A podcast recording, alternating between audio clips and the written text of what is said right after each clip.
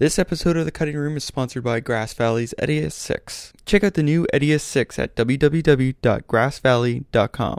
This episode is also brought to you by Blackmagic Design. The world's most advanced color correction tool for Mac just got more powerful. DaVinci Resolve 8 from Blackmagic Design with XML import, export, multi-layer timelines, curve grading, noise reduction, stabilization, 3D alignment, OpenCL, and more.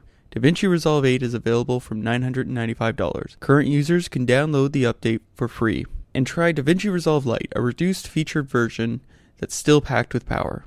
Visit www.blackmagic-design.com.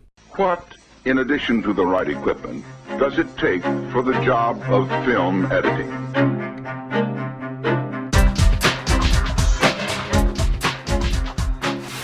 Welcome to the cutting room. I'm your host Gordon Burkell. This is going to be a very short uh, intro because we're actually this is just a side episode for a sound panel that I was at, and it was this was actually the sound panel that we attempted to do a live stream for, and we had audio issues. When we had the issues, I quickly pulled out other equipment and we've recorded it. So this is the first half hour of it. Next episode, I'll release another half hour, and then after that, I'll release another half hour. So the sound panel has Jane Tattersall, Mark Gingras, Jill Purdy, Steve Foster, David Hayman, and Michael Doherty, which is CCE, discussing how they work with sound. Michael Doherty is the only editor on the panel, and he actually was the editor I interviewed for our Halloween special, who works with George A. Romero. So please enjoy this interview. Uh, as you'll notice, Lauren's not with me this episode. She's not feeling too well, so we've given her the week off. But in the meantime, please enjoy the sound panel that the Canadian Cinema Editors put on. First off, I'd like to thank Deluxe for uh, hosting this uh, lovely event in this lovely Theatre One. Um, I'd also like to thank all our panelists, which I'll let uh, Mr. Barden uh, uh, introduce you to. Um, for the Canadian Cinema Editors, this is our first time ever broadcast to the internet. It's live to the World Wide Web. Uh, much appreciation to the Art of the Guillotine and Gordon Burkell, who's way back there. Um, I'd like to thank all of you for who brought uh, uh, food for the donation for the Daily Food uh, Daily Bread Food Bank. A kind, generous um, uh, gesture that we're all hoping to uh, continue on with. Um, and I guess that's it. I mean, afterwards, uh, when everything wraps up, across the street is Skull. everybody usually ends up over there for a drink or two, so everyone is more than welcome to join us. So, without further ado, I'd like to introduce you to Steve Barden your moderator for this evening. Well, thanks. Hi, everyone. How are you? Uh, thank you. Uh, reiterate what Paul said. Thanks for coming out. It's a, um, a rainy night. I wasn't sure if anyone was going to come in the first place, and then I thought saw it raining, and I thought, no, nobody's going to come. So this is great. Thank you all for being here. Uh, why don't we get the panel down here, and I'll just introduce them as they kind of take their seats. Uh, you all hopefully have a pamphlet, and that kind of gives you uh, the lowdown of who's who. Sorry if you got here late and there weren't any. Um, but yeah, why don't you come on down? So we have uh, a picture editor, Michael Doherty, uh, re recording mixer, Steve Foster, sound editor, Jill Purdy, sound editor, Jane Tattersall, sound editor extraordinaire, Mark Gingras, and music supervisor, David Hayman.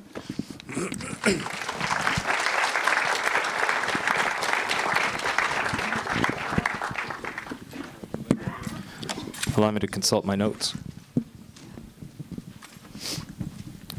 So I just prepared a couple of words just to kind of open up with, and then we'll kind of get to our line of questioning. I thought that I would start off with some prepared questions for the panel, and we could kind of uh, go up and down the panel, and then after we finish those prepared questions, we'll uh, turn it over to everyone in the house. And if you've got questions to address to anyone individually or everyone, then you can do so. Uh, on a day to day basis these days, um, our respective jobs are in a state of flux. Uh, techniques, aesthetics, technology, procedures, and expectations are all changing, and we have to learn how to deal with these changes uh, in order to uh, stay competitive, but also in order to offer creative ideas with, within increasingly reduced schedules and budgets. Um, senior sound and picture editors Sorry. but that's, I think, what we are. that's what we are now.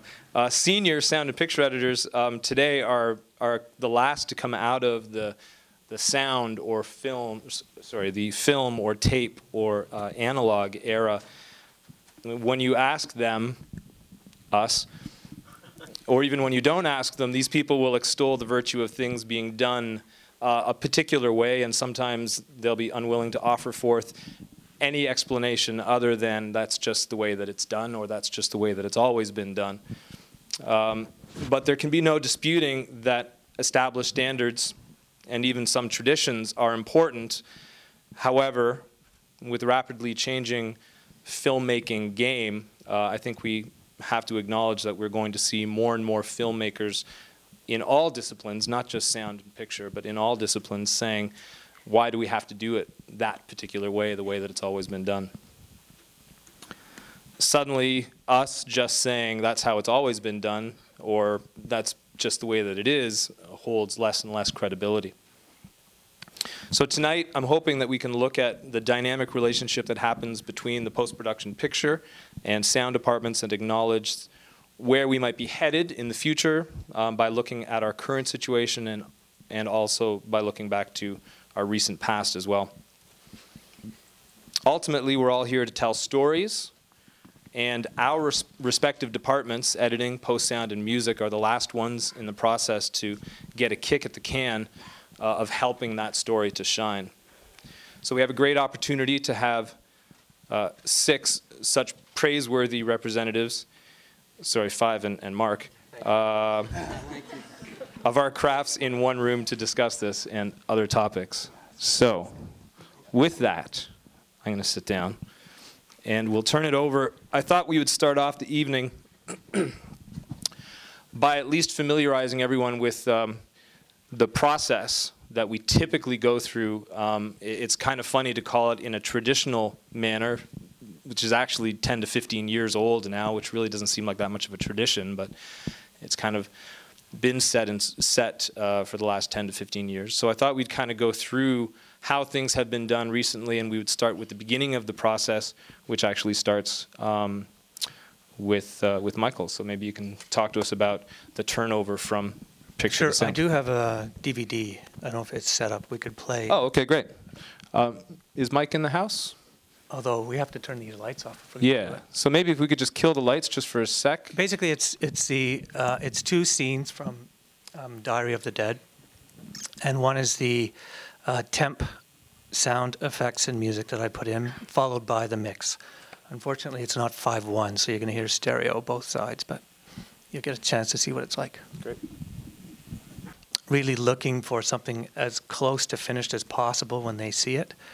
Um, I think in days pass, they would see, they possibly give it to some of these guys prior to a screening to do a sound effects pass. But the way that it works now with everything digital, I've got you know 16 tracks on the Avid that I can play back in stereo. They want us to fill it in as much as possible so that when they watch it, they don't want to sit there and think, well, the music doesn't seem right, even though it's temp. And I get notes from producers saying, well, that just doesn't quite sound right, that music. You know, it's temp but they're expecting it to be finished. And part of that, I think, is because we're getting so, the technology is advancing so much now that it's, it's just expected that it's going to sound as close to finished as possible. And then you can hear the difference, of course, is it's much sharper, cleaner. There's a lot more um, depth to all of the audio effects. But the initial template was there when I did the first scene uh, in the warehouse the idea was to create an atmosphere. Um, and so I put in the sounds of dripping water. Um, the atmosphere wasn't so much music as it was a tone underneath, and then put in um, and sort of a, a drone that was musical, so that the room had a kind of musical feel to it, but it wasn't actually music. And um, we played it, and then in the second version, you can see there was an ADR line. I think that somebody along the way said, "Well, we seem to be in the dark a little bit too much," so we had to fill in the gap. We had the guy write his his line about school, and so essentially, as I said, my job is now is to, aside from cutting the picture, which comes first, but I'm constantly aware of how we're going to do the sound effects, and so while I'm building the scenes. I've got my bank of sound effects and I start laying them in as I'm going along. You know, a cell phone rings, uh, that goes in right away. Some of the stuff that's a little harder to do, you hold back occasionally. We'll get, we'll, send a scene out and get uh, uh, one of these five other professionals to come in and um, do it for us. But most of the time now, it's got to come off the Avid uh, sounding good and full. Just to get an idea, Michael, how long, what, what kind of time frame are we talking about here from, let's say, last day of production through till when you turn it over to the sound department? Uh, Which I know uh, is a, a huge range. But There's a range. I'm working on the listener right now, a TV series, and they finished their shooting um, the, uh, today. Today was day seven of a seven day shoot. So tomorrow I get the dailies for day seven. By the end of the day tomorrow, I'm supposed to have my assembly done, editor's cut done, with music and sound effects. So I have one day after they finish shooting. I used to get two weeks. And so the director will come in. The director's not expecting it to be, uh, you know, finished. But still, when they come in, he or she comes in, they're not going to watch the show dry. And so the music's got to be there. So when, when you're on a show like The Listener, I'm, we're on the third season, so I have um, two years now of music that's been created that I can grab from that sound approximately what I like in a given scene. And my job also, in collaboration with director and producers, is to spot music so that um, when we hand it off to a composer, normally we've got music in the places that we want it to be. It's not always, it's certainly not locked in stone. And different composers can talk to this, but sometimes the composer that did this wanted to hear all the temp tracks. And he um, followed the temp tracks pretty closely. Other composers out there don't want to hear the temps. I think they'd rather just go in and not have um, somebody uh, pre decide for them what's going to go where. Um, just a decision that they make. Sure. How long is that process up until the sound department actually takes over? When do you, on, on the listener, for example, so you're, you're at the end of a seven day shoot, you get the director in. When, when Yeah, does the so sound we- department take over? Uh, let me see. We probably, geez, you know, uh, that's partly a function of when air date sure. is set up. Um, I would say we've got the, the director comes in and gets two days. That's it. Then they're gone. That's in their contract. Then it goes to the producers who usually get a day, maybe two, to watch it before it goes off to the network. Mm-hmm. Then, depending on the network, if you've got a post production supervisor who can ride their asses and get them back in two days, then we can lock our picture. So you could say within two weeks, picture's locked. Right. But you're dealing with networks, and sometimes when I got brought on the listener last year, they had already shot six episodes and hadn't locked any one of them because they had Fox and CTV. They couldn't decide between themselves which version they wanted.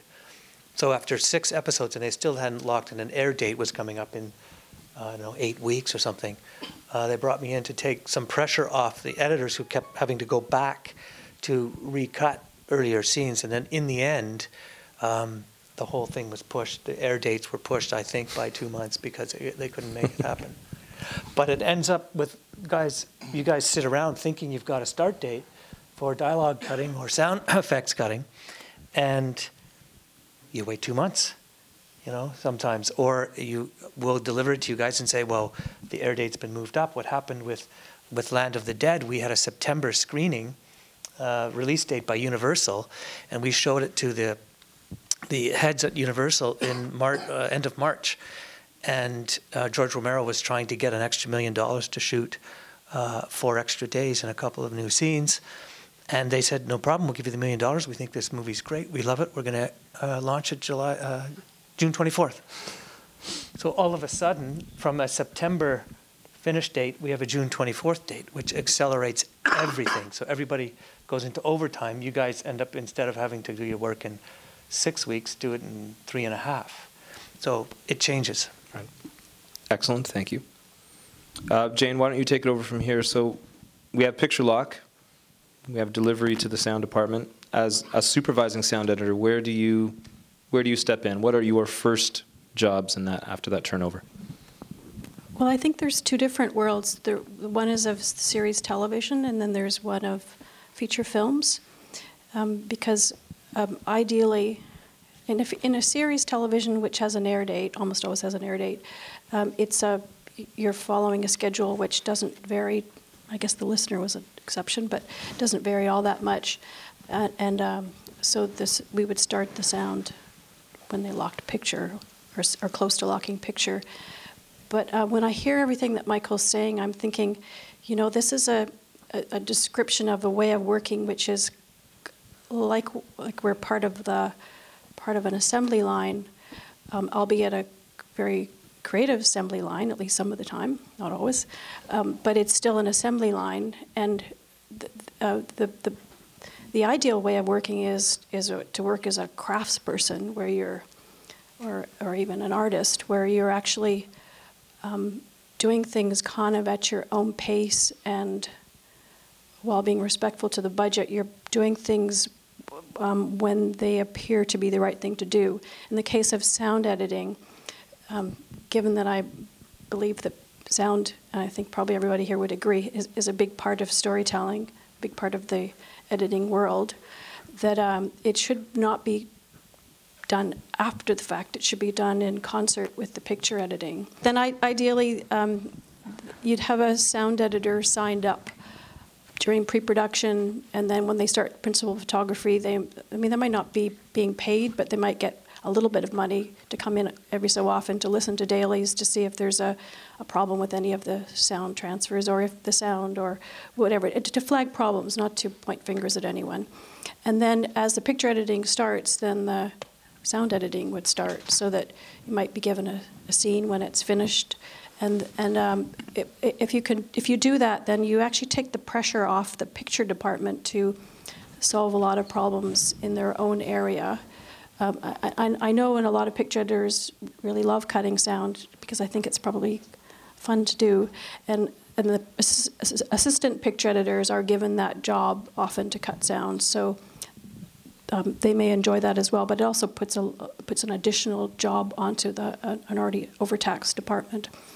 Um, so it, it, if you could have the budget or the schedule, then an ideal scenario would be to have a sound editor or even two sound editors involved during the picture editing process, not full time, but in little bursts, you know, a few days here, a week there, so that they, um, first of all, they're getting to know the material, and second of all, they're actually filling in some of the story points or helping the cuts or making even suggestions about picture editing.